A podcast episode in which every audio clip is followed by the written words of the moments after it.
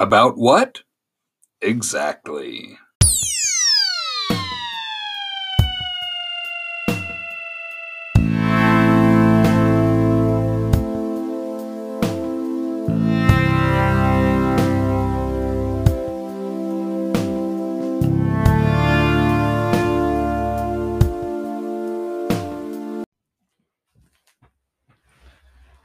Okay, welcome back, everybody. It has been a summer long hiatus. I am Ty, and I'm here with my good friend Justin. We are talking about what tonight?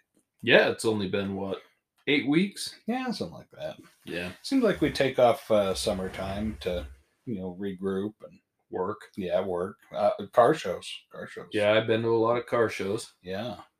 What you been showing? Uh, my GTO, The big blue GTO. That's And- 66.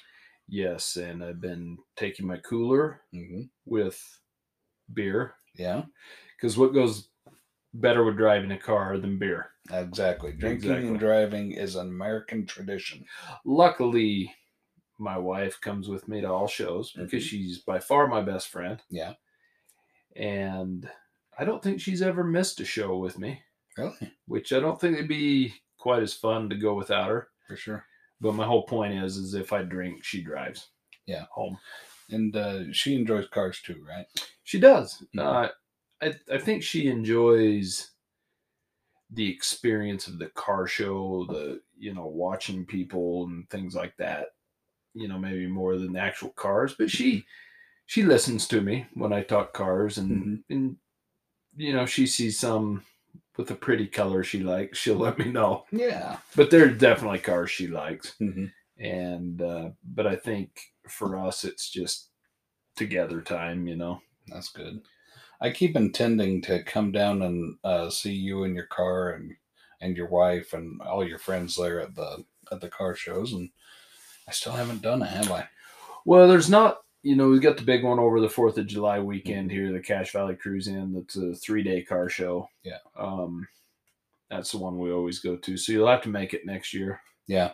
And uh, next year, I don't think we're going to be doing the uh, Fourth of July party um, up at the ranch. So Yeah, Yeah, but we always do that one. But for the most part, most of them are out of town. yeah, we do some cruise nights uh, here and there. Like, in fact, tonight was a cruise night and we didn't go. 'cause oh, supposed to rain, and we thought, I don't want to go sit in rain. And then, of Mhm. course, we didn't go, and it didn't rain. Yeah. So which is uh, I think Murphy's Law has some relation to that. yeah, um, but we've been to quite a few shows this year Mhm. just to get away. You know, get away from working, and although it makes work worse because then we just have more to come back to, but we enjoy them. It's fun to go. I think. I think going for a ride in the car in Mhm. the morning when you're still asleep, because I'm not a morning person anymore. Oh yeah, Actually, I never was. I just had to get up in the morning to go to work, but now I sleep in a little bit because we work later. hmm Um, but yeah, just sometimes the ride over yeah, is fun, you know, and we just pop, you know, the little canopy up behind the hmm behind the car, sit on our chairs and have lunch, whatever, and watch people and make fun of each other and yeah, you know, do what friends do. yeah. So, um, are, the are, are there a lot of familiar faces, like kind of regulars amongst the car show crowd?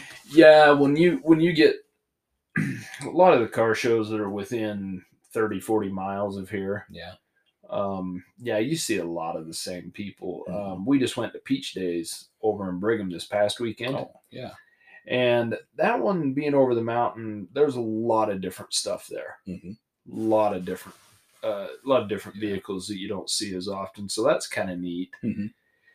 but you know where we live I, I don't really don't like taking my gto out on the freeway. Yeah, um, and where we live, there's just not a lot of good shows. You know, we can hit 6 Mhm. or seven of them a year, and then some cruise nights and stuff. But um, sometimes it's fun just to take it for a ride. Mhm. You know, I mean, right now is the perfect weather yeah, because you know when it's 90 degrees, it's kind of uncomfortable. You know, I don't have AC in it or whatever. But the Firebird I'm working on now, Mhm. when it's done, it does have AC. that'd be good. So that might be the car show vehicle Mhm. you know, when it's hot. Yeah, I saw your Firebird. It's uh, got a brand new AC, the compressor at least. Yeah, it's got yeah, and I need a new condenser and I need new hoses, and I just haven't decided what I'm going to do with it. If I'm going to go with one of the you know go original style, Mhm. or do one of the you know new updated kits. Yeah, So I still have not uh, changed out the blown AC hose on my uh, camper. Well, you might as well not now. I know. Well, I don't know because like this is the time where I'm like, okay, well well, now I've got all winter to get it done. Yeah, that's true. And I, I, I guess my big beef with the whole thing is I don't want to do it myself. So So I'll help you. yeah, I want to pay somebody to do it. Oh, well, I'll help you. Would you? Yeah, I'd appreciate it. I don't mind. Is it? You know, how how often you take that out? Like how many times we, a year? We we take it about two or three times a year. Oh, do you? I mean, we don't use it a ton. The last time we took it out, we it was when we went up to the uh, the party, the Fourth of July party at the ranch. We took the camper up, and on the way up, um, some dump truck was uh, heading the other direction and lobbed a baseball-sized rock right into the driver's side of windshield. And let me tell you, I'm glad that they uh, that they used to build windshields the way they used to. Yeah, the tempered glass. boy, it was tough. Yeah, it, so it didn't come through. didn't come through. It left a good softball size uh, spider on it, but uh, yeah, it uh, it didn't come through. But boy, uh, it woke me and my wife both up. If it would have come through, it would have hit me in the shoulder. There's a lot of people that get hurt by Yeah. things flying through the windshield. So I guess you're lucky. Yeah, this one it could have been bad because I mean we were in uh, north of Preston, Idaho. That's uh, about fifty-five, I think, is the speed limit going each direction. So this rock hit us uh, probably at 120 miles an hour. You know, Hmm. based off of how fast the other truck was going, and versus us. Uh, I drive like a 90-year-old lady anyway. Well, that's that's kind of how I drive too. You Mhm. know, I mean, it, it's funny because I spent my whole life building cars, and you want them to Mm-hmm. go fast. But I think I'm at one point in time I was into the fast thing, kind of, but Mhm. I'm more into the appearance and the sound now. Mhm. You know, and and actually the I- guess would you say the aura of Yeah. the whole thing? You know, there's there's Mhm. something about driving an older car that just the feel of it to, Yeah. to feel the exhaust to hear hear the Mhm. rumble of the engine you know and and Did, did you ever get to hear my old neighbor's uh, GTO? no in fact your old neighbor's kind of pissed me off Oh, because really? i he he wanted to sell me that Yeah, GTO he did for 18 grand. and i was ready to give him Mhm. money and i contacted him multiple times and he told me he was going to call me back going to call me back and he never Uh-huh. did Oh, for And I kept bothering him and kept bothering him. He says, "Oh yeah, I'll call you. I'd call you. I had money ready to buy it. In fact, I still would now." Uh huh. Let me reach out to the guy because let me tell you that one. It, you like the sound of an old engine. I've never heard an engine like that before. He got that thing revved up as high as it would go, redlining the RPMs, and it backed down without a single Yeah, tell- backfire. Tell him, but tell him to call me when he wants to sell it. yeah, or else. Yeah, because I'm ready to buy it if he'll sell it. Yeah, I need to get him listening to the podcast too, so that, you know we can start talking smack about him. Yeah, Say, yeah, "Hey, of course. Yeah, Anybody that listens, we talk smack about yeah, if we know them. exactly. That's just what you do as Yeah. friends. Yeah, speaking of people that we know, um, the reason why we're recording tonight is because my wife wants to get a uh, follow up on what's going on with me. Yeah, you must not talk a lot at home, so I guess, yeah. you don't. she- you just don't open up. I guess not. I just uh, th- she has to listen to the podcast to figure out what. Hey, so what's new with you? yeah, spend twenty four seven with her, but yeah, exactly. I mean, we're always together, except for this week. She's uh, she's off at a conference this week, so I'm, is she uh, gone already? Yeah, uh, she left yesterday after work, and um, she gets back tomorrow. Tomorrow night. Where did she go? Um, let's see, down in Salt Lake, uh, Oh, Cottonwood not, not, Canyon. not too far. Not too far. Um, yeah, it's just with all the different people in the state that do her type of job. Yeah. So You know, yeah, hopefully she's having a good time. she seems to be. Uh, uh, for once, she's in a hotel that has a comfortable bed, so that's nice. That's positive. Yeah, she's uh, the years past. It's always been a really rock hard mattress, and that's just not comfortable for her. That's why when my wife and I go to Vegas, we've always loved staying at the Mirage. Mhm. We always get good rooms there. Yeah. We've we've had a couple that are, you know, I mean, when you've got those big hotel casinos like that that have Yeah. three thousand plus rooms, they're always in certain states of repair, right? Sure. I mean, Mhm. you've got some that are updated brand new and Mhm. some that need it. Yeah, and some that uh, yeah are shut down. But we need to go again here soon because they're at, they've actually sold the Mirage to the Hard Rock Hotel. Oh, And I, the Mirage famously has a volcano out front that's right. that erupts. They're going to rip that down and put up a freestanding guitar that's hotel rooms. I guess they have. I don't know if it's in Florida somewhere. They've got the same thing. It's a Hmm. big, big guitar, uh, but it actually has hotel rooms in it. You know, and they hang over the strip or Yeah. something. So That's curious. I wonder how many rooms they have on. Like, I, I assume that there's probably an elevator that goes right up the middle, or maybe right up the outside. Who knows? yeah, it's kind of a. I don't know how you'd explain it. It's got three wings to it. Okay. So it's kind of a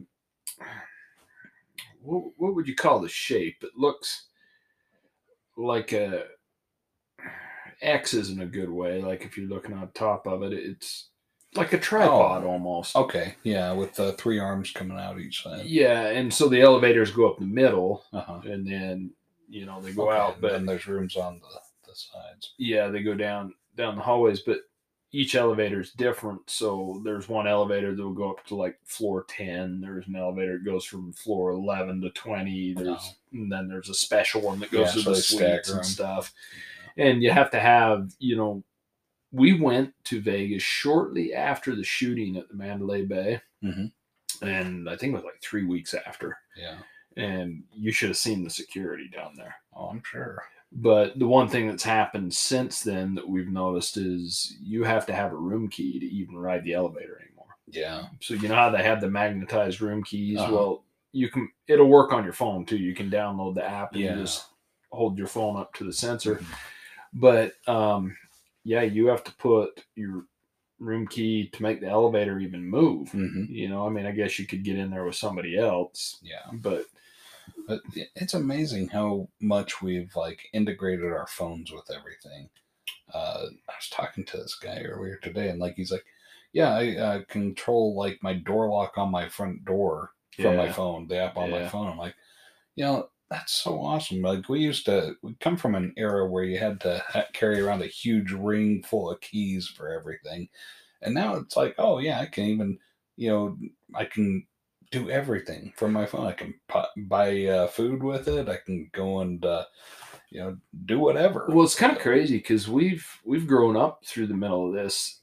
We're we're one of the generations that's in the interesting standpoint of knowing pre and post technology in, Yeah. in certain ways. Because Mhm. I go back, I got my first cell phone in 1997. Yeah. and I, I remember it was a little um, Motorola. Okay. Just had it was kind of like a mini brick, and it had Mhm. the flip out that went over the mouthpiece. Yeah, the mouthpiece you pulled the little antenna the- up. uh, yeah. Okay. it- I remember it had 60 minutes. Mhm. That's all, you know, I think I was paying 30 or 40 Mhm. bucks a month and it had 60 minutes. And I remember thinking, like, how far have we come? We, I'm Mhm. talking in my car. Yeah. You know, and it, it, the year or so after that, I ended up getting a Nokia Mhm. and I think it come with 90 minutes or whatever, you Yeah. know, and it, it advances, but Mhm. it seems like every little thing, like right when texting was out, I thought, how stupid is texting? Yeah. you know, why don't you just pick up and call somebody if you want to talk to them? Well, now, Exactly. now I'd rather text someone. Why, why not? Yeah. Yeah. You don't have. I mean, a text message still gets there, even if they're not available to talk. And they can talk Mhm. if they want, when Yeah. they want, whatever. That's I right. mean, I do a lot of texting on the shitter, Mhm. which is a perfect time to text. Yeah, which you know, my wife sent me or uh, a FaceTime request yesterday to let me know she got down at the hotel, and guess where I was when I got there? You're on the shitter. I was on. Yeah, of course, and of course, like a gentleman, he answered. well, of course you do. I mean, I've got a, I've got a friend that the only time I think of calling him is when I'm on the shitter. So Yeah. Well, there's certain friends that that just rem, you know reminds you. Oh yeah, I need to call them. especially if you got a big grunter on, you know, if you, Mm-hmm. you got one Oh, you got to yeah. push out, I love calling him. Talking. How are you doing today? He's like, you shitting? Mhm. yeah. Yeah, I'm gonna bottle this scent later and send it to you. No, but it, it's just amazing because I think we've talked about this before. I don't remember what it was like like the first time I drove to California. Mhm. How in the hell did I figure out where I was going? yeah, exactly. I don't even really remember. I must have looked because it's not like you look it up on Google Maps. It's not like you had a Garmin. It's not like you had a phone to Yeah. direct you. I, I think I looked in the atlas or whatever and Yeah, I uh, let's see. I traveled down my route. You know, I traveled across the country back in 2006, and I had uh, an atlas I bought from Sam's Club. In fact, I still have the dang thing, and I marked out it with a highlighter my route, and so like I I even had like like thumb tabs on each uh, page I needed to go through from state to state to mark out. but I think. I think in 2006 though they had Garmin's out. They, they did, but know? of course I've been like 20 years behind technology. Yeah, but I mean, I'm I'm talking say mid '90s. I think I Mhm. went to California in '96 or something. yeah, you've always been cutting edge. So yeah, I was. so this would have been the the same for me going in 2015 down to California. well, it, it's yeah, just you in just makes me wonder. You know, how did I ever figure it out? But I guess that's why you always had a passenger with the atlas over there. You know, or the map it or whatever. navigator, right?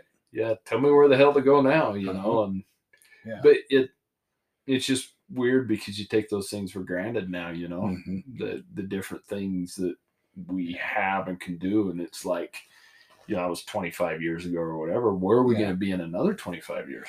Exactly. I mean, that's the exciting thing. I mean, I've seen a couple of different um, articles over the summer. One about like how um, flying cars uh, is not only gonna like become a real possibility in the near future, but an affordable possibility. Like uh, flying cars or basically airplanes that have like a 60 mile range uh, for let's see, tens of thousands. Let's say about maybe seventy thousand Hmm. to get your own personal airplane. You know, that kind of concerns me Mhm. um, with planes. You know, I, I look at the level of certain mechanics out there and how they have a hard time keeping, you know, they can't find problems with the car and you have to take it back multiple times. Mhm. The outcome of a flying car not running is going to be more severe. Yeah. Well, and Um, when we talk about flying car, it's not like an airplane that uh, has a propeller on the front and uh, wings on the sides. This is more like a drone, like a a a large human bearing drone. yeah. So you- you've basically got like four propellers. But do you think that'll ever be really mainstream? Because it, how do you control traffic in That's the sky? Yeah, I mean, right now the air traffic controllers have one of the most high stress jobs is just trying to keep the number of airplanes in the air uh, from crashing into each other. I mean, are they going to have a thing where there's restricted zones and you can only fly a certain height? And I mean, how are they? Gonna, and even then, you know, where do you fly? Yeah, You know, there's no lanes, and how, how do Mhm. they? yeah. Um, Um, it's got to make sure you're not running into somebody, or No. because it's kind of a free for all. let's see. Back to the Future Two had a theory about it, but it seemed like that one. Uh, I mean, yeah, because you're dealing with like four different dimensions there, or four different axes. I mean, so you have vertical, horizontal, and then forward and backward. not not to mention the the safety threat hmm. of drones or planes crashing into each other and then Yeah. falling down on people. Yeah. You Yeah, know, I mean, and here's another exciting thing about drones. Speaking of which, is that you've seen those synchronized drone shows that do basically like fireworks shows. yeah, yeah. and that, yeah, they like are all synchronized and can move together without crashing into each other and stuff. I mean, there's something really cool about that. We we are in an exciting day and age. Yeah, I just I have a hard time believing that the flying car is going to be a big hit. I- Mhm. I mean, it would be a big hit. I'm interested in it, but what I, I see it more as flying taxis. That you know, that makes more sense, doesn't it? you know having a having a group of people that Mhm. have it designated routes and Yeah. and they can move you back and forth so more of a Mhm. tran more of a transit service. Yeah, fewer hands controlling the the throttle or the steering wheel, shall we say? Because you you make a very good point. What makes cars uh, so deadly as they are right now is the amount of human error. You got so you for each car that you have out on the road right now, you have at least one human being controlling it and uh, d- directing it where to go at what speed, etc. But with a system where you had like you know taxis that are automated, then basically you can have one controller that's uh, got a computer car- program, kind of like the drone shows, right? You just program it in, and then the drones fly around and light up according to their sequence, right? So you can do the same thing with taxis, as you have one person controlling it from a computer remotely, and directing this group, drone go here, that group, drone go there. Well, it'd be something similar to a train service. Yeah.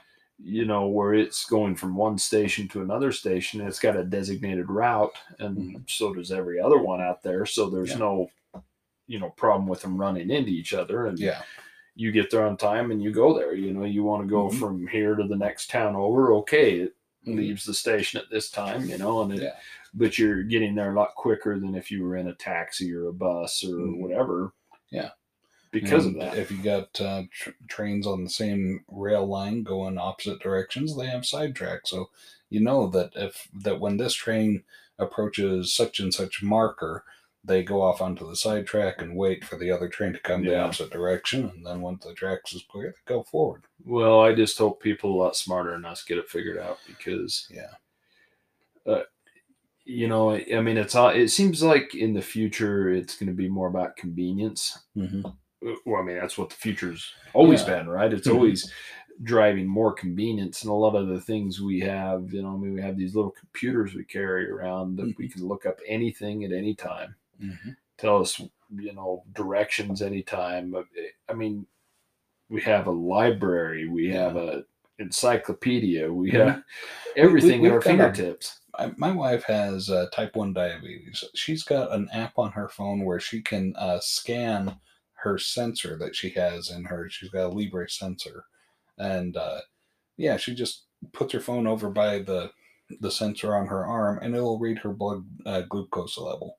And so, wow. I mean, these this is something that she grew up having to prick her finger and you know do the blood on the strip and you know put it into the little handheld computer to see what it is. Now it's all done on an app on her phone. I mean, that's pretty dang cool. Yeah, it's yeah. it's amazing the things mm-hmm. we can do now, and uh, it'll be, you know, I mean, it happens slowly. Yeah, you don't really notice it. You know, I mean, mm-hmm.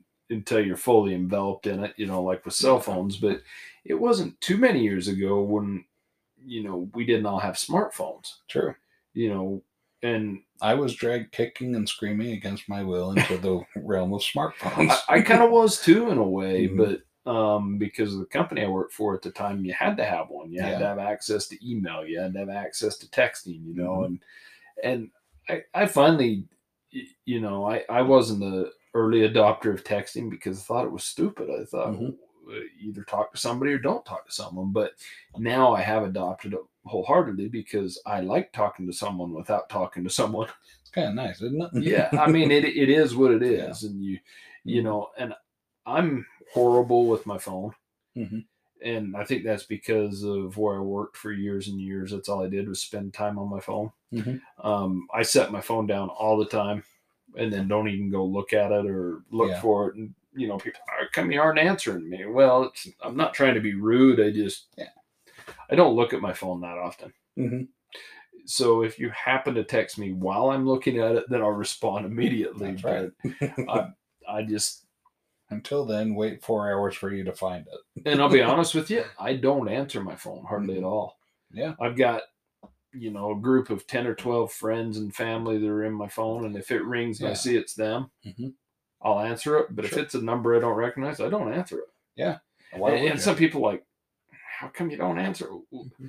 How did we ever get along? Yeah. before without carrying a phone. So I don't know. Like, I mean, we grew up in an era where the phone was mounted to the kitchen wall, and so Yeah. if if it rang, you answer it. Because there was no caller ID. exactly. Nothing. that's how you find out who's calling. I remember one caller ID. We had one of those little boxes, those Yeah. little AT and T boxes that showed the number. When that first came out, that was one of the neatest things ever. It sure was. Yeah. I mean, I thought, how did they even do this? Yeah. How do they know who's calling do you? Yeah. How do you? I mean, this is wizardry It at, is. at its finest. I, it's just amazing the things that have changed, especially in the last 30 years. hmm I mean, the way we've went digital, you know, music is a good example, you know. I'm still a person when I buy music, I like buying it on vinyl. I like buying the bands. I like collecting when they come out with something new. I want it Yeah. on vinyl, I want it on CD, I want it physical, Mhm. and then I just put it in my closet. Yeah. You know, and then just listen to it on Spotify. Mhm. But I, I still like having that physical product of it. And I don't know why. I'm a completist in in a way, you know, like the Beatles, Yeah. my favorite band of all time. When they come out with new stuff, Mhm. like they've come out with 50th anniversary editions of their albums and things like that. Of course, I have to buy all of it. Mm-hmm. Yeah. And I buy it, stuff it in my closet, and you see my closet with all my albums and stuff. It's a very valuable closet. I'll give you that. Yeah. but I buy them, I put them away, and I listen to them on Yeah. Spotify. Mhm. You know, it, I don't know why I am that way, but it's Mhm. just a completist type of. Well, we're sitting here in this room we, with with that closet, and I mean, it's just this is, these are collectibles at this point. Where Yeah, they're, they're you- collectibles, but is anything really a collectible if you'd never sell it in the first place? Yeah, well, I guess that's you know when people have something god it's worth this much Mm-hmm. Yeah. it's worth that much and i i think we all get caught up in Mhm. it thinking you know this is great this album i have is worth 500 bucks but is it really worth 500 bucks if you're never going to sell it yeah. It's only worth how much you sell it for, right? it's only worth what somebody will pay too right That's so thing, yeah, but all my things it's just like my guitars Yeah. you know i've got a couple guitars that are worth quite a bit of money and Mhm. and i think that's great but at the same time what i sell no Yeah. so really for me Mhm. I mean, I guess maybe the only thing they're worth is when my kids want to sell them one day. true. And You know, speaking of, it's only worth what you'll sell it for, or what somebody will buy pay for it, and also on text messaging. I got a text. Uh, well, I've gotten a couple of these in the last year or so because of the housing market boom, and uh, people, strangers, been sending me texts saying, "Hey, uh, really like your property at your address. um, we would love to buy it. Are you are you looking to sell?" And I said, "Well, you know, if you're willing to." To buy, um, you can give me ten million dollars, and we can come to the negotiation table. Now, mind you, I'm not going to sell my house for ten million dollars, but that would be the starting point. That's just to buy yourself a seat at the table. And they said, well, we'll have to come and do an inspection first and evaluate the property first. I said, no, you texted me. I, I'm not looking to sell. You're looking to buy. So if you're not serious about this, stop Yeah. texting. Yeah, what the hell do you text me for? Yeah, exactly. They text me all the time, but they call me James. oh, do they? Yeah, I Uh, get I get oh, a text boy. every other day. Hey James, we'd love to buy your property at this Mm-hmm. and this, and it's not even my address. but uh, I respond to them, and they never answer. So I don't know Mhm. why. Yeah, you keep wanting to buy my property. Well, you're you approached me. I you know I get to name my price. Is how I feel. About it. Exactly. Yeah. Uh, And, You know, and this can, is my price. they can choose, but Yeah. they're the ones that started the, the conversation. Yeah, and furthermore, they're not the only ones that want that want my house. He's not the first person that texts me and say, "Hey, I want to buy your house." the first person, uh, the the asking price was a lot lower. I think it was only two million back then. we get the same thing with cars too. People always want. We're really looking for that same Jeep you guys got. Oh, we need that yeah. traded in. So, Mm-hmm. well, trade it in for a brand new one, and I'll do it. Exactly. You know. well, we can't do that. Well, then quit bothering me. Yeah. Then why, why you you you you called me right? Yeah. Yeah, it's it's kind of strange, but I don't know. Speaking of homes, hmm can you believe the home values? It's ridiculous. It's My s- yeah, my son just bought him a, a townhome, a Uh-huh. condo, whatever you want to call Yeah. it, and he paid more for that than we did for our house ten years ago. Yeesh. And it I believe it though. and it was on the lower end of you know, I mean, it's a nice condo. I shouldn't say it's on the lower end, but I'm just saying price wise, Mhm. you know, it's what he could afford at the time. Yeah. So it, I, I just can't believe how many people can afford these homes. Yeah. I, I don't know how they do it. Well, let's go listen to what our sponsor has to say, and then we'll come back. Let's do it. If you haven't heard about Anchor, it's the easiest way to make a podcast. Let me explain. It's free. There are creation tools that allow you to record and edit your podcast right from your phone or computer. Anchor will distribute your podcast for you so it can be heard on Spotify, Apple Podcast, and many more platforms. You can make money from your podcast with no minimum listenership, and it's everything you need to make a podcast in one place. Download this free Anchor app or go to anchor.fm to get started. Thank you very much to our sponsors, whoever that is that we listened to for the last 30 seconds or so. However long it was.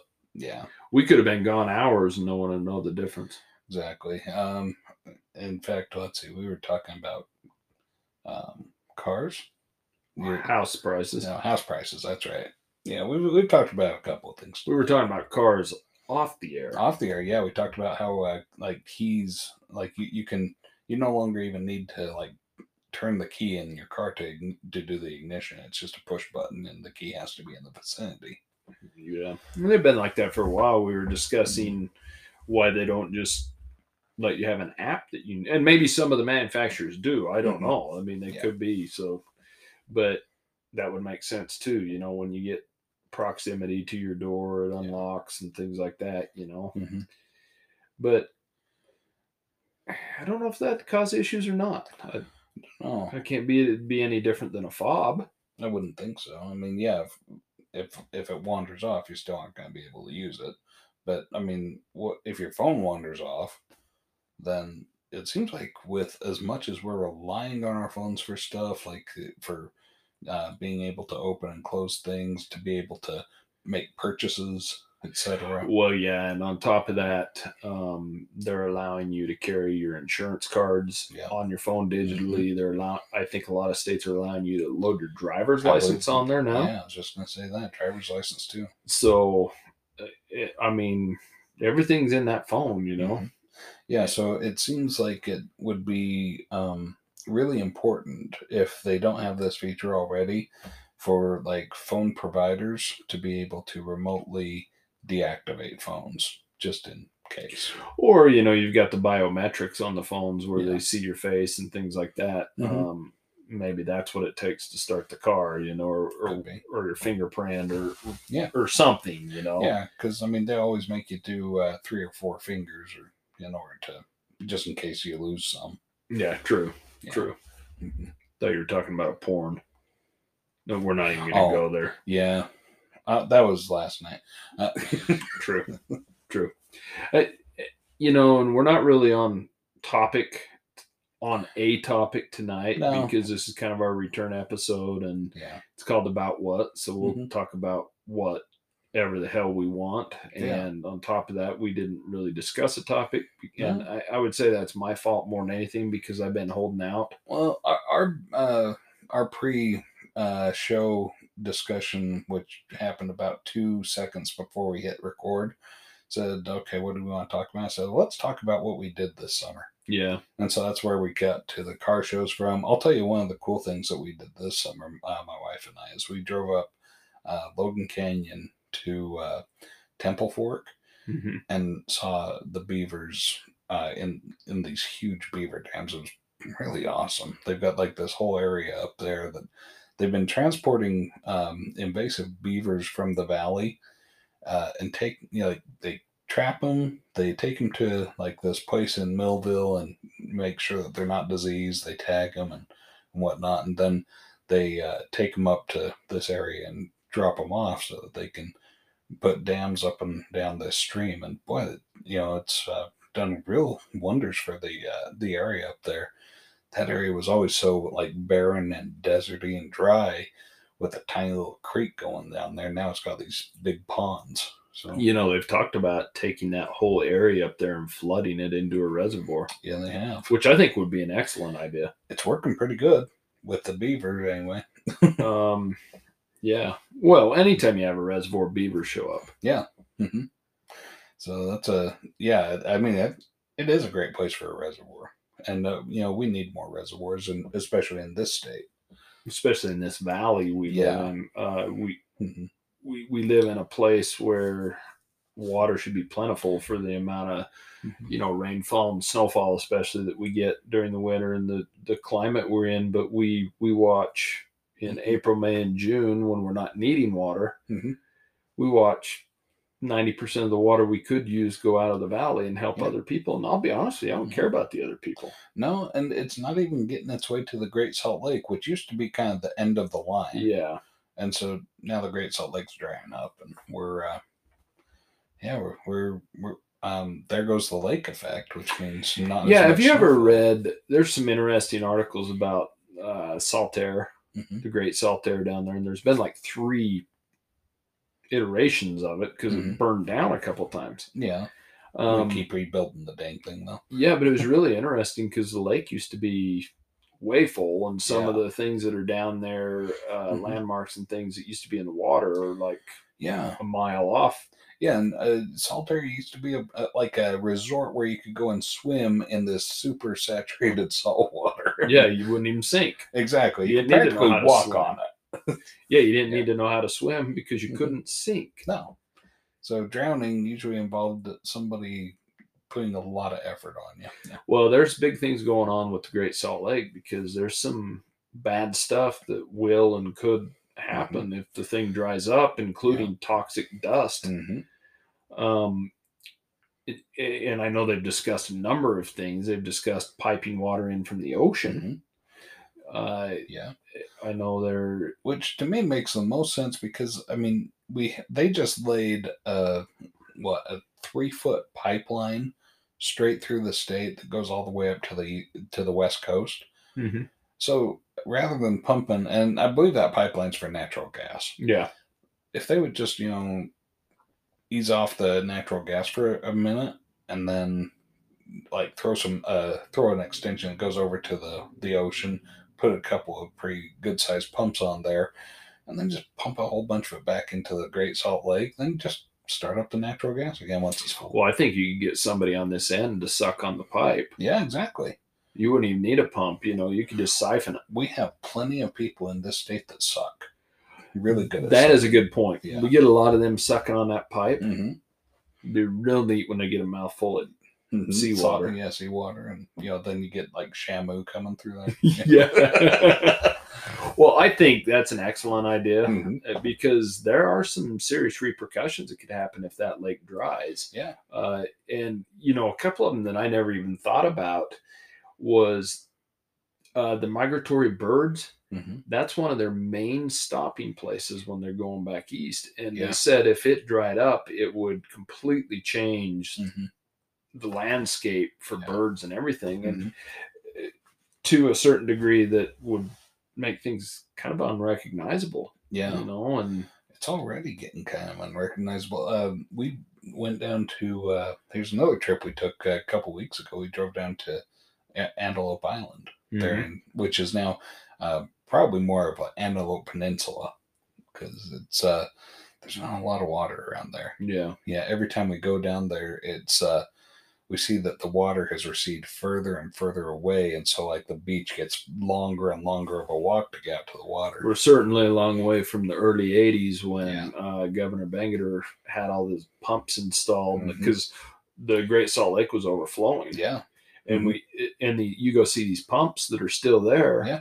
and they're miles from The water ones from now. the water now. and they yeah. used to sit right on the Mhm. water so Yeah.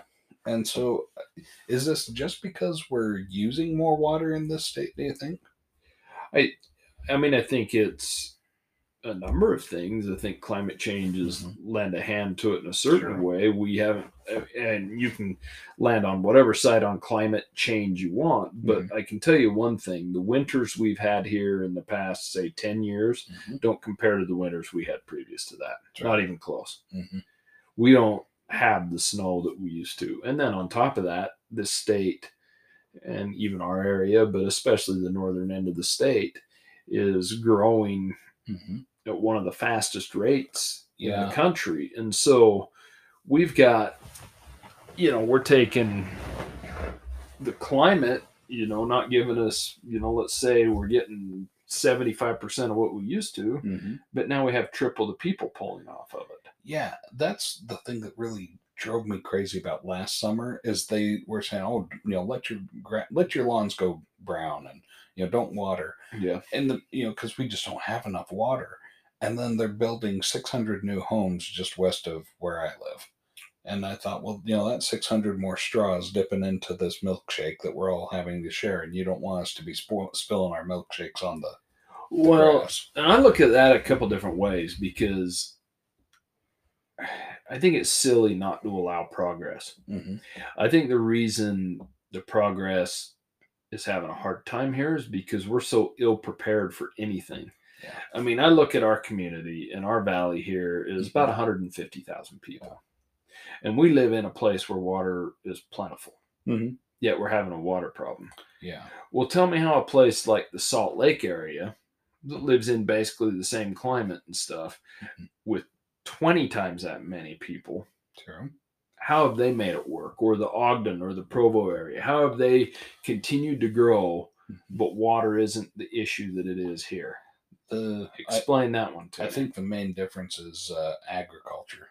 Um, there's not nearly as much farmland down in that uh, area of the state, and agriculture seems to be the number one. Uh, like, it sucks up the most water. well it does but the, you've got to admit there's less agriculture now Mhm. in our area than there Yeah. was 10 20 years ago because it's getting developed right Yeah. Mhm. and so if you take a field that's 100 acres and fill it with houses Mhm. those houses essentially at least in the studies i've read Yeah. use a tenth the amount of water Even with all of those houses, Yes, they're not going exactly. to use nearly as much as the farmer's going to be using to to you know water his alfalfa or his corn or whatever he's got wrong. yeah exactly so so in a way that doesn't make sense to me because the Mhm. agriculture is less than it ever was and, it, and it's continuing to get it taken over you've seen as the Mhm. third second third generation of the families you know take over the family farm they decide to sell it for housing right Yeah. Mhm. So we somehow need to.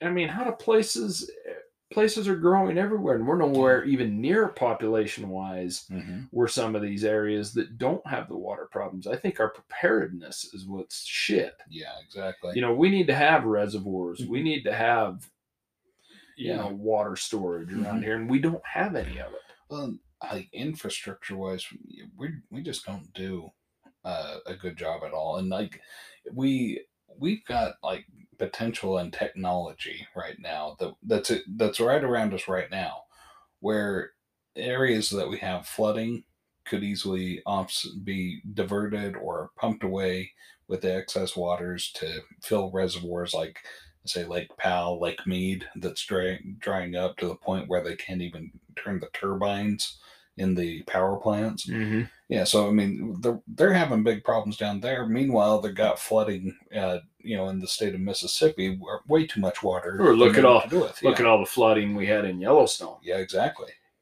You know, Whereas if you had like a pipe system that was like a power grid sort of thing, where you got pipes running all across the country, just divert the water from where it's uh, flooding at to where it can be put into a reservoir. Well, and another thing too is wastewater. Yeah. You know, you've got these treatment plants that can take the wastewater and make it crystal clear. Mm-hmm. Yeah. And I know that seems kind of weird to drink and stuff, Mhm. but even if it was used simply for irrigation, Mhm. you know, they've talked about uh, directing a lot of the wastewater plants into the Great Salt Lake, Mm-hmm. which is a good idea too. You know, Yeah. I mean, let's fill them somewhere. gotta feed the brine shrimp something. Exactly. Yeah.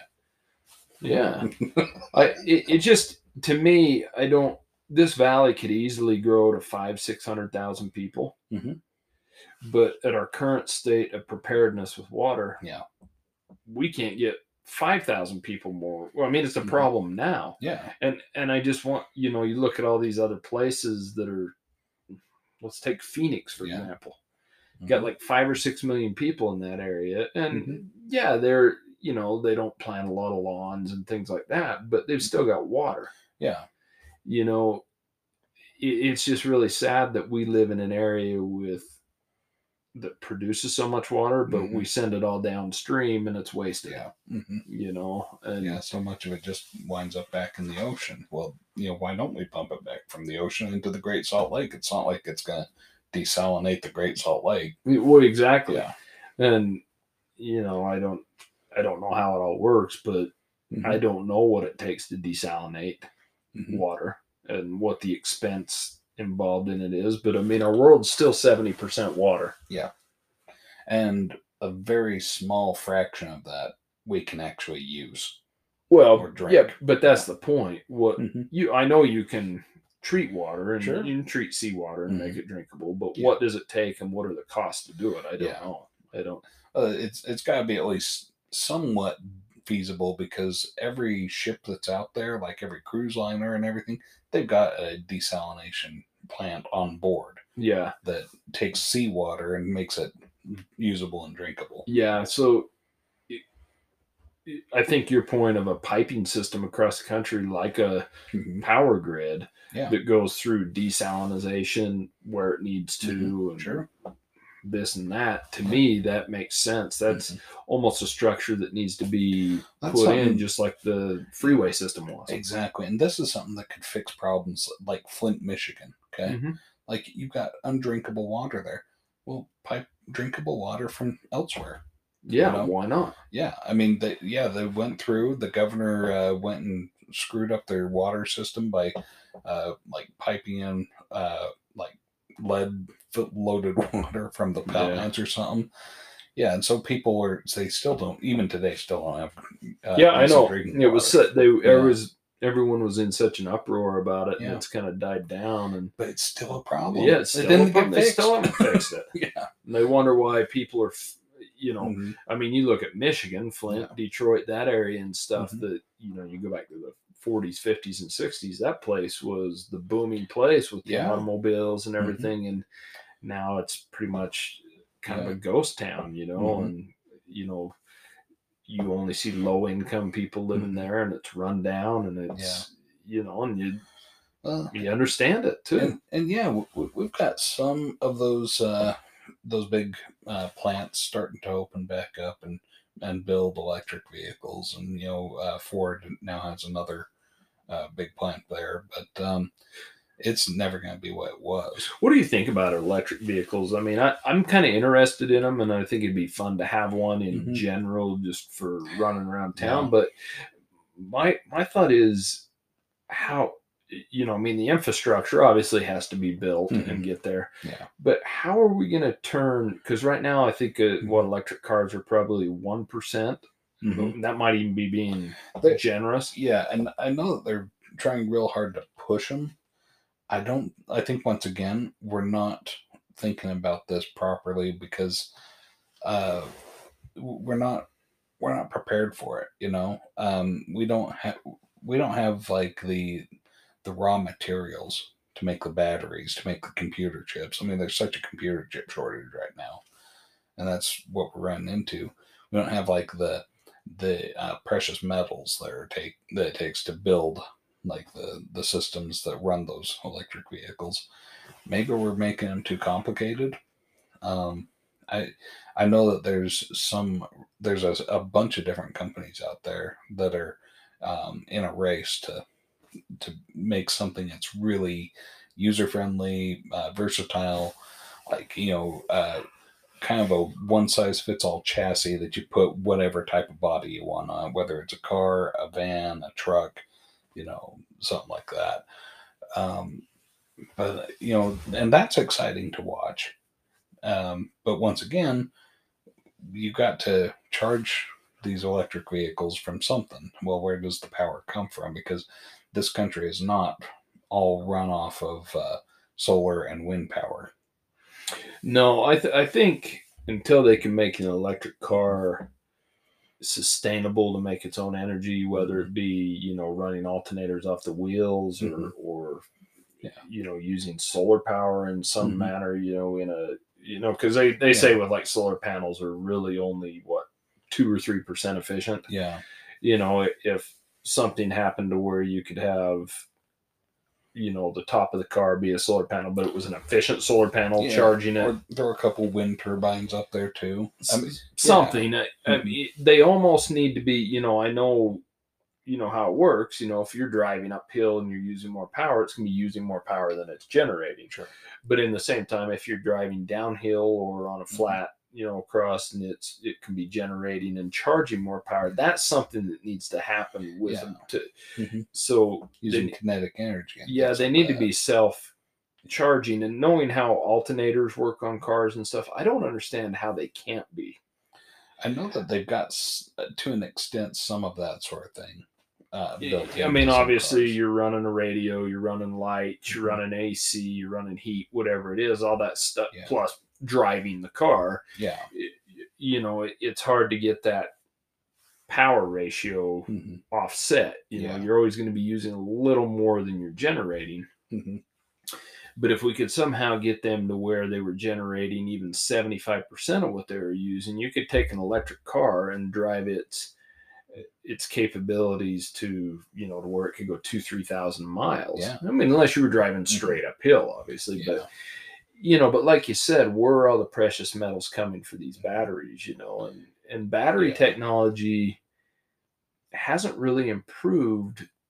It, I mean, batteries they're better than they were hundred years ago, but it's Mhm. still basic the same technology. Yeah.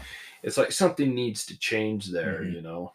Yeah. So I'm excited to see what's coming down the, the pipeline for battery technology because I hope that something will come along. Well, that's that's how I am. You know, when you look at a Tesla, one of the best models that can maybe go 400 miles. Now I know those 400 miles are probably in the best of conditions too. Sure. You know, where you're flat driving and all Yeah, this and and, the wind's at your back. Yeah. things like that. You know, Yeah. so yeah, you can get 300 miles, no problem, right? Mhm. But then what? Then you have to plug in, Yeah, and where's that uh, energy f- coming from to uh, to charge the batteries? probably Well, a coal plant. exactly running Yeah. off of fossil fuels. Yeah. So I mean, once again, we're just not prepared, right? What? Whereas we've got how many rivers in this country and big rivers. If you had like electric power plants off on every river in this country, you know, there's a continuous source of energy that we aren't even looking at tapping into. Well, and I think part of the problem is the oil industry too. They fought the electric Mm-hmm. Yeah. car Mhm. and pretty much killed it. Yeah. when it could have been out in the 90s and stuff and if they would have let that you know materialize naturally Mhm. you know maybe we'd be a good mix of half and half right now Yeah. and, and have more you know more infrastructure in for them maybe they would have progressed more than they are because they would have been building them for this many more Exactly. years you know and so it you know i i don't really see it as a and i mean i guess that's how all big money is you know you know with with medical you know with Yeah. medicine with the oil Yeah. companies they see everything as a threat and they Mhm. they're it's easy for them to lobby to shut things down you know Yeah. because that's where all the big money lies and so Mhm. I, I like the idea of going to electric cars i really do i like the idea of an Mhm. electric car you Sure. know to, to just drive around but when i think okay i Mhm. want to drive to vegas Yeah. I've got to charge somewhere in the middle of nowhere and how For feasible half, is for at gonna- least half an hour, right? yeah which that's not that big of a deal but if, if if they can make an electric car go a thousand miles and take a half an hour to charge Mhm. that's pretty reasonable Yeah. uh, i mean you know there's less to break on them essentially you know Mhm. less maintenance on certain things and and so there there are good things about them but i i'm just trying to figure out how they're going to take 300 million vehicles Mhm. and get them changed over to all electric and have the infrastructure in for it. it it's got to be a slow crawl i think Yeah, uh, I know there's a big demand right now for them because it's exciting, it's new. Yeah. I mean, who, who wouldn't want?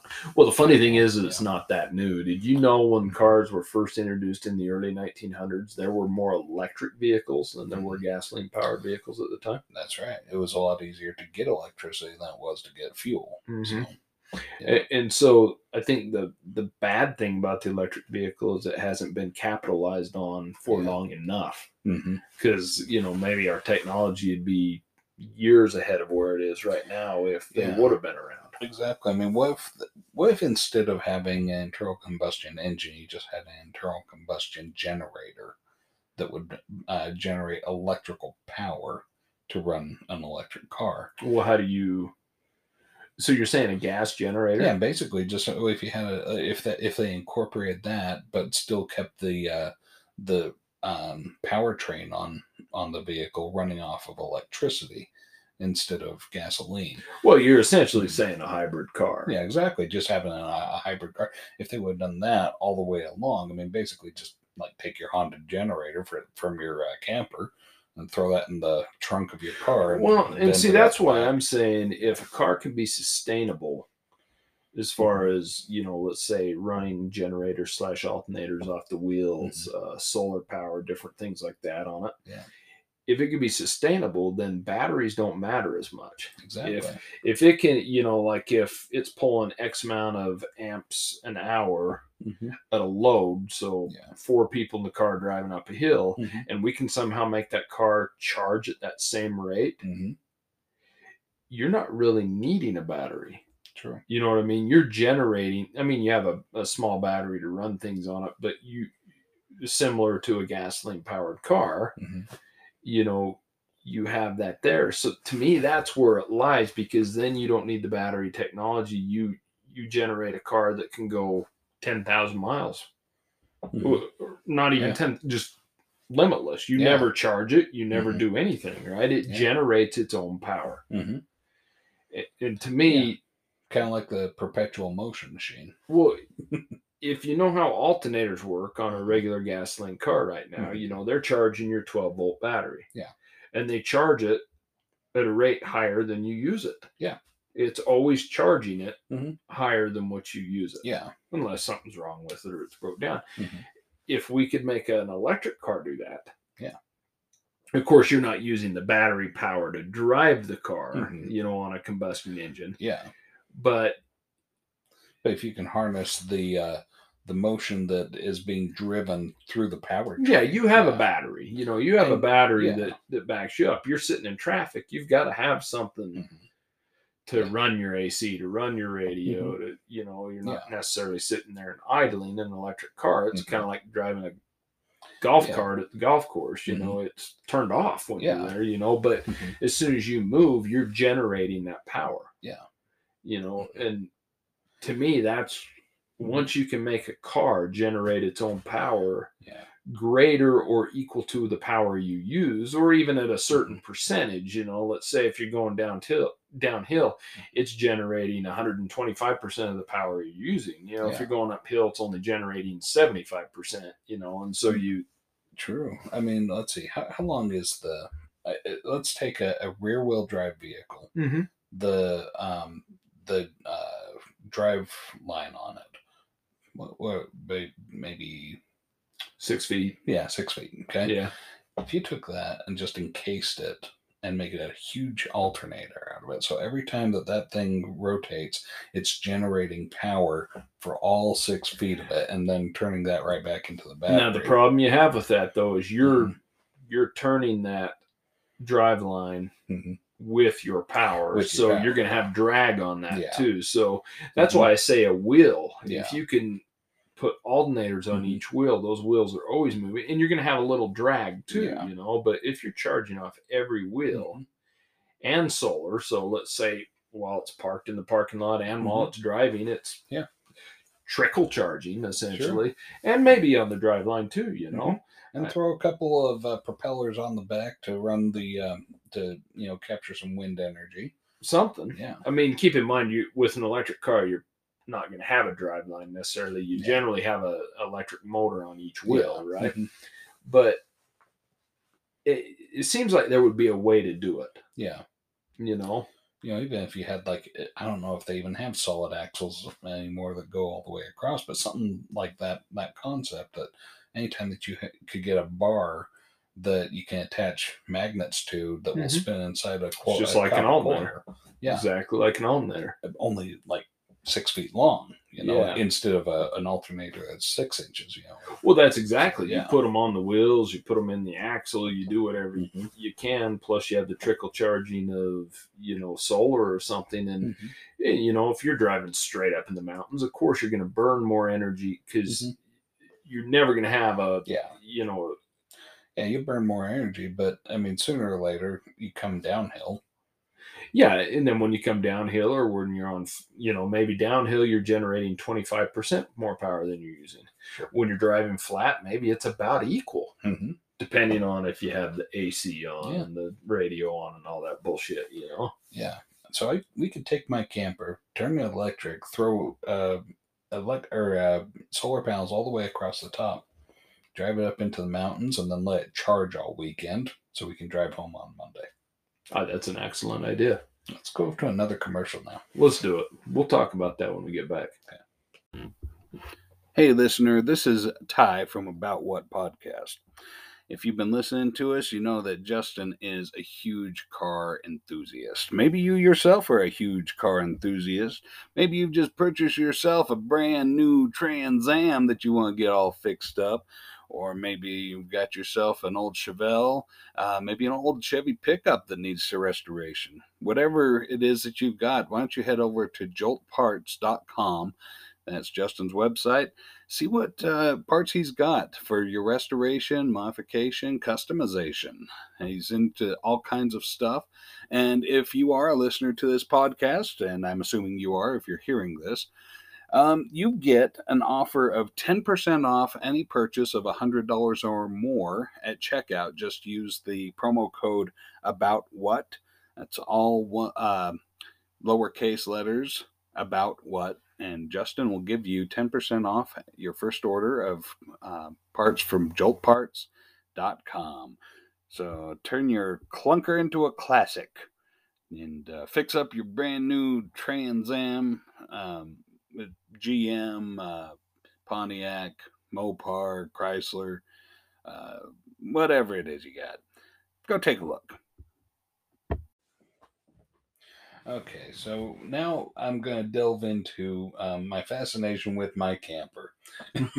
well, I love this camper. we were talking about it off air, and Tyler really wants to convert this camper to electric. I so do. I mean, this camper, first of all, it's got a V8, um, a, a super big block V8 engine. this thing is ridiculous. Um, it gets probably more gallons to the mile than miles to the gallon. all right? Not to mention, it.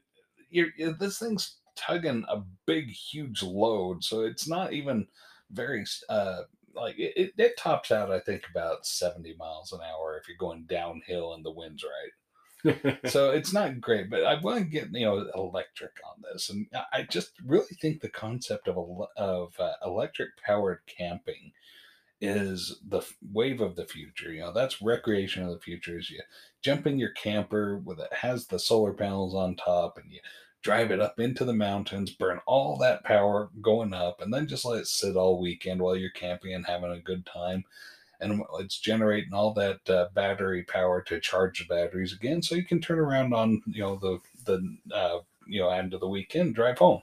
well, but if you're in the mountains, you can just coast down the hill, and it'll generate power as well. That too. Yeah, Yeah. it's perfect. So yeah, that's what I'd like to do is you know convert this camper over into electric, and then just put solar panels all the way across the top. Do you think this will go as well as the band we started? Maybe. Hmm. What what was the name of the band? I don't think we came up with one yet. But we're gonna.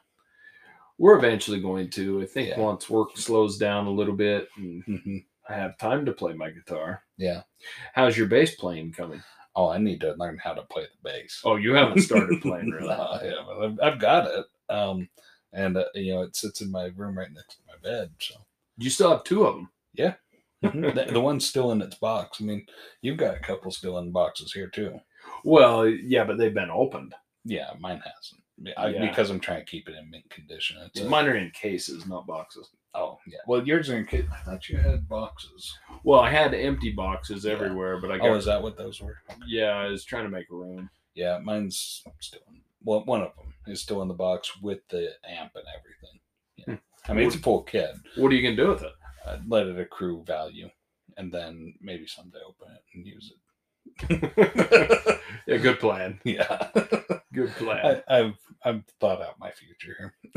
Well, I think you know it's been good catching up with you again because it's been Mm-hmm. a couple months, and you know one thing we forgot to say about what you've been doing with your summer. You had a Mhm. bout with COVID I did. that Uh, about killed you. you know, I I, well, I wouldn't say killed you. It, it your tried. spirit. Yeah, it it did. It killed my spirit. That was a big blow to the ego because I mean, my wife and I we have been so cautious, so careful for so long. I mean, we, we people are shocked when they find out, oh, you've you know you, you haven't gone and done anything. Like, no. Well, you go to movies. No, we haven't been to a movie in two years. Yeah, you guys took it, especially from the beginning, Yeah. took it pretty seriously. Exactly. Well, you you go out to restaurants. No, we haven't dined in at a restaurant in two years. You know, and like uh, the whole, and then all of a sudden this year we started to to open up a little bit. We um, uh, let's see, we we started going to a restaurant. We went to our you know first restaurant uh, in two years this last uh, spring. And it actually felt kind of foreign. It almost felt like we were on vacation at Disneyland or something. It felt that different, like just it was so out of place for us. Like, oh, yeah, I remember what this is like. And uh, we, we've dined in at a couple of places since then, but um, yeah, then COVID hit. Well, both you and your wife had a pretty rough time. It's not like you were in the hospital or anything, but you both got pretty sick. And We, we got pretty sick. Um, I was a little surprised the doctor didn't. He put me on prednisone. Yeah, put me on prednisone and uh, a Z pack, but didn't give me the um, Paxlovid. And my wife's doctor put her put her on it, which I'm glad he did because uh, they caught uh, they got her on it within the five day period. If you get on it within the five first five days, then you're okay. But um, if it's after five days, then they say it's not effective. It only is effective during that first five day period. So I'm glad that she got on it because it, it really saved her life. But did you have a? Would you say you had a worse bout of it, or, or Hmm. she did, or no, I, I'd say we both had it. Well, it's it.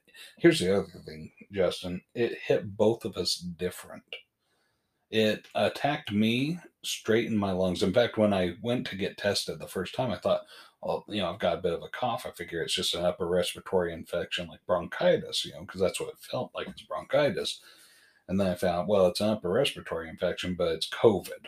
Yeah. And uh, yeah, tested positive. And so that first night I went to, uh, I went out to the camper. I lived in the camper that first night, and I planned on living out uh, the my whole bout with COVID out in the camper to protect my wife. And she sent me a positive test the next morning, so I said, "Okay, I'll move back into the house." so? Let me ask you this: with everything you've done, hmm you know, since COVID kind of come along, and Yeah. then you two having COVID and all that, do you feel like maybe you took it too serious?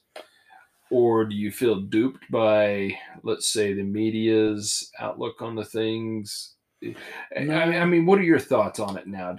Because I'll be honest with you, I have a little bit different thought on it now, but it's also mixed with the fact Mm-hmm. that we're COVID's a different disease now than Yeah. it was at the beginning, And- right? and that's I, I actually was going to say I feel fortunate that I caught the uh, strand or the strain of COVID that I caught when I caught it, um, because the strain that I caught, um, it, the only one that's been going around this state is Omicron, and it's like that BA five or something like Yeah, that, and. That's you know they don't even test to see what difference it is. It's just that seems to be the only one that we have going on in the state this last summer. The um, so I caught this one and it is mild and um, you get sick, but you also get better. You don't you don't die from it like Delta or some of the other ones that they've had. And so like you know it's I'm very fortunate that we took the the precautions that we did when we did, and that we were able to um, to get away with just catching this one instead of catching some of the others. So going forward, do you consider the pandemic over, or Yeah, we we've just uh, completely thrown caution to the wind now, and you know we're we're we're right back to where we were before. We've, we're going swimming. You know, we're uh, having swingers parties and everything. Just we're we're exchanging whatever bodily fluids we can. that's actually a good plan, and it's good to hear. Yeah. Yeah. Well, if we ha- if we had immune systems, it would be, I suppose. But you know, no, we're actually we're we're still taking some precautions here, uh, mostly because we just don't want other people to get sick. You know. Yeah, but don't you know? And Mhm. believe me, I was just as Sure. cautious as you were. Yeah. You know, I mean, I took it serious as Yeah. well. But I'm I'm kind of to a point where I'm, you know, weighing out the threats in the world versus living, right? Mm-hmm. Yeah. And and I think now with things is I I'm kind of the point where it's I don't want to be scared of anything anymore. Yeah. And Mhm. if you, you know, it seems like nothing stopped it. Yeah. You know, the people that were cautious still got it. hmm The people that weren't cautious half the time didn't get it. And it, Yeah. it, it just seemed like for me, what I learned through the whole thing was it really didn't matter, you know, Mhm. what you did. Yeah. Um, and so all you can do now is be cautious where you can, but I don't want to be cautious at the cost of not living anymore. So it's kind of a, I'm a full believer. Believe Yeah. me, I'm not against it at all. Or Yeah, but you're absolutely right. This is the decision that every single person ha- in this world has to make: Mm-hmm. is how cautious do you live? Um, we've started going to movies again. We've started going to restaurants and dining in. Um, you know, because at least we didn't die. You know, well, and COVID's not the only, it's not the only thing that can kill it's you. not the only thing out not, there. not the only thing going around right now. Yeah, I we, mean, we have cut back on um, our, uh, our our gay uh, sex because of monkeypox going. oh well, yeah, we, Yeah. well, that's basically why you and I haven't seen each other for two months. Yeah, exactly. You know, So- if we want to get down to the truth of yeah, it. so now monkeypox isn't as big of a fear, and I'm back over at Justin's house. yeah, yeah. There's just no gay sex, Yeah. and not, you know if that's Mhm. what you're into, good. You know, I'm all for Yeah. it. I'm not against it. Thanks for sharing. Yeah, thanks for sharing. Mhm. Everybody has their thing.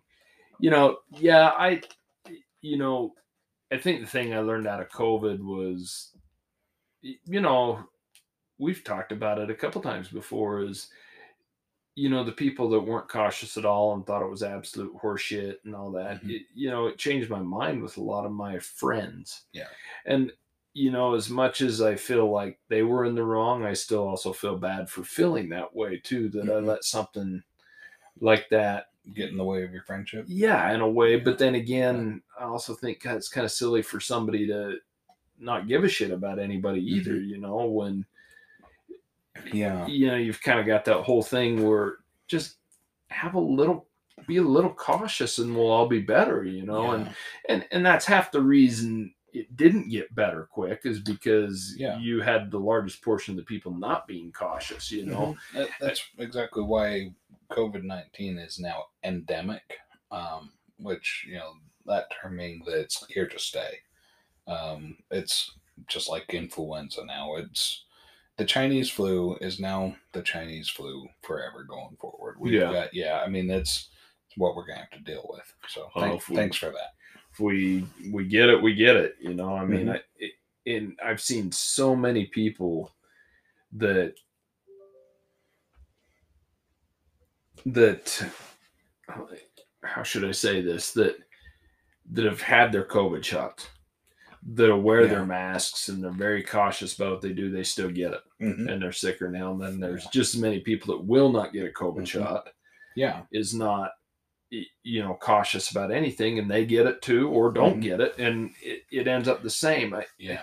I don't know how much i really believe in the masks helping a lot Mhm. anymore especially where you have some people wearing them and some don't Yeah. you know so i don't know Yeah. We've we've got plenty of uh, germs floating around in the air. well and and there's something to be said about that too Mhm. people need germs Yeah.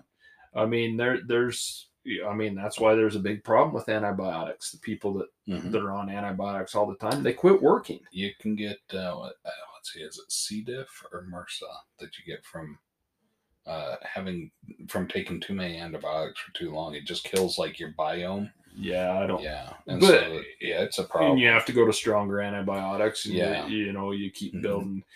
And they say, you know, using hand sanitizer and things like that is, Mhm. you know, killing a lot of good things, you know. And how, how do you Mm-hmm. know? I mean, Well, here's the thing: is like, I guess these are things that are if, if you're your average typical person that has a, an immune system, great. You know, uh, exposure to to bacteria and germs will strengthen your immune system. It'll help you out. Um, if you have an autoimmune problem, which is you know kind of the problem that we face in our house, then you have to take more precautions. So like we still use antibacterial soap, we still use hand sanitizer, and you know when there's uh, circumstances that require a mask, we take a mask. But you know it's uh we didn't wear a mask in a movie theater because we didn't die from COVID, and well, it wasn't a packed movie theater anyway. It was pretty sparse. So when you have a compromised immune system, Mhm. and you'll know, you obviously know a lot more about this than I do. Are you saying some of those, introducing some of those bacteria to your immune system is not good? Yeah. Because your body doesn't have the ability to fight it off. But why is that? Wouldn't there be a certain portion that would strengthen the you, little immune system you did have? um, it, that's not that's not really how it works. Well, I don't know. I mean, it, Yeah. it's like they say to people that work down at the dump. yeah, They say they never get sick. exactly. Because those people have like an iron immune system that's been built up slowly. S- Over So here's my years of work. question: Why can't we introduce some Mhm. kind of therapy to people? I'm just saying standard immune Mhm. systems Yeah. like that to people. That's a, Yeah. a daily regimen Mhm. that helps build their immune systems that way. this is the sort of thing that uh, doctors and scientists in labs need to be studying. I'm sure there are some somewhere studying these things all the time. I just want them to start making some progress and going forward with this sort of thing so that we can like save people's lives that have autoimmune problems. Well, yeah, because when you say you have a compromised Mhm. immune system, autoimmune problem, or whatever, you still have an immune system. Yeah, it's- whether it works very well or not. yeah but but when you're taking a standard immune system and Mhm. you, they work at the dump and they introduce this every day and it strengthens it that means there's got to be a way to strengthen immune systems whether they be compromised or not Mhm. and that's like you said why aren't the doctors working on stuff like that you know because Mhm. if we can strengthen a standard immune system shouldn't we be able to strengthen a compromised one Uh, you know, George Carlin, I believe, um, made that point that the reason why uh, he never gets sick is because when he was growing up as a kid in Brooklyn, they swam in the Hudson River and it was raw sewage out there. So, you know, that'll build your immune system, sure. so, So, I if we start eating shit um, mostly if we start swimming down at the water treatment plant, yeah, well i don't know swimming and shit. I don't know if you've seen the water coming out of the treatment plant. It's pretty clear. Yeah, I'm sure. I don't think it's like the well, Hudson River. You you don't swim in the part that's coming out. Oh, you, you swim in the part that's going in. oh, I'm with you. Yeah. No, but uh, I mean, all seriousness, I mean, there's proof Mhm. that bacteria introduced to immune systems strengthen them. Yeah. So, uh, I mean, 100% positive proof. So Mhm. I would think there'd be something you could do. God, do you think you could take a vitamin, a daily vitamin that introduced Mhm. the smallest amount of bacteria to you that it would That's a that's a good question. I'm gonna ask my wife. She knows a lot more about these things because she's the one that really has had to deal with this a lot longer than I had. yeah Um, you know, a lot of the precautions that I take is mostly to preserve my wife's life because really mine ain't all that worth preserving. But well yours wife's is well yeah but you've Mhm. got you it's arguable to say yours is just as deserving because if you're not here you can't preserve hers she's a lot better person than I am. well i understand Mhm. but you've got to preserve her Yeah, exactly, and that's why I take the precautions. Y- exactly so that makes Yeah. you just as important Yeah, but if one of us is going to die, it's going to be me alone out in the camper. Yeah. no i wouldn't die in the camper because then she couldn't use it anymore True. So. And once I- you feel yourself dying throw yourself on the ground Yeah, that's that's okay. So that was the plan. All right, is is right before I actually croaked, I was going to crawl into the garbage can so that the garbage man could come and pick me up on Friday. yeah that sounds like a better plan Are you allowed to dispose of human? i don't know that might be harder on your wife than anything Mhm. All the people asking her where you ended up and then when Yeah. they find you in the dump yeah, I think they're going to ask the questions to her. Yeah. How did how did Tyler get in the garbage? yeah. Oh, Well, a couple of our deceased chickens made their way out that way, but yeah, but they don't seem to treat chicken lives Yeah, quite the yeah. same way they do humans. And you know why is it that chicken lives just don't seem to matter as much to people as Well, I, th- I think they matter. I think they just matter in the manner of people like them dead They're and to eat 'em. delicious. Yeah, Mhm. yeah. Not to mention that the chicken is probably the closest living relative to the dinosaur. True. They're, in fact, they're saying now that dinosaurs We're giant chickens. basically because you've heard that. that. they're saying that they think dinosaurs were feathered now. Yeah. Yeah. Have, have you been over to see our little rooster? Uh, I don't think I've seen your cock. We have a tiny little rooster. I have a tiny little cock. Yes. That's exactly what I say. And cock of the walk, he is. This guy, he is. Let's see, maybe eight inches tall. I mean, he's just a tiny little thing. And he I'll jumps be, up. I'll be honest. If I had an eight inch cock, You, you wouldn't call it tiny. no, I'm I'm just saying. Okay. Well, consider that like our other hens are about twice that size. They're about 16 to 20 inches tall. and he's this tiny little shrimp of a guy. And he'll jump up on top of the the uh, coop, the chicken coops there, and he'll just strut up and down along. Is the- he full grown? He's full grown. That's as big as he's going to get. And he's just this little pipsqueak, but man, he rules that roost, and he just thinks he is the cock of the walk. He's a funny thing to watch. You got to come see him. But you look at him, and you're like, okay, I can totally see that dinosaurs would have been just been giant chickens. Well, I'll promise you this. Because I'm interested, Mhm. I'm gonna make my way over to your house to see Yeah. your cock. You got to come see my eight inch cock. I will be there. Yeah. Your wife won't have a problem with it. I hope not. She she's um she she's been uh not wanting uh, to have visitors because um of the state of the the yard and stuff. But you know what, Justin, we like you, so come on over. Okay, we'll Yeah. we'll plan it sometime. I'll bring Yeah. you a drink. I'd uh, I'd appreciate that Yeah. because you you always get good drinks too. Well, should we wrap it up? I think so. Should we come back the next time with a topic of some sort? I don't know, uh, listener, whoever you are, the the one out there that's still following the show. We do have quite a few emails with some Mhm. topics, so I guess we Yeah. can dive into those and see which ones we would like to discuss, and Mhm. and then make a last minute decision and wing it and uh, have Yeah. absolutely no knowledge about what we're talking about, like we do every time. Exactly, and that's why you tune in because hey, you know we're we're not here to educate you. We're just here to have a good time. Exactly. and I hope that you do have a good time with us. So, um, yeah. And you never know um, if we can get away with it. Maybe, Mhm. just maybe, the artwork for this episode should be a picture of your cock. absolutely. Let me see what I can do about that. Okay. Okay. See you guys Cock of the later. Until next time. Bye.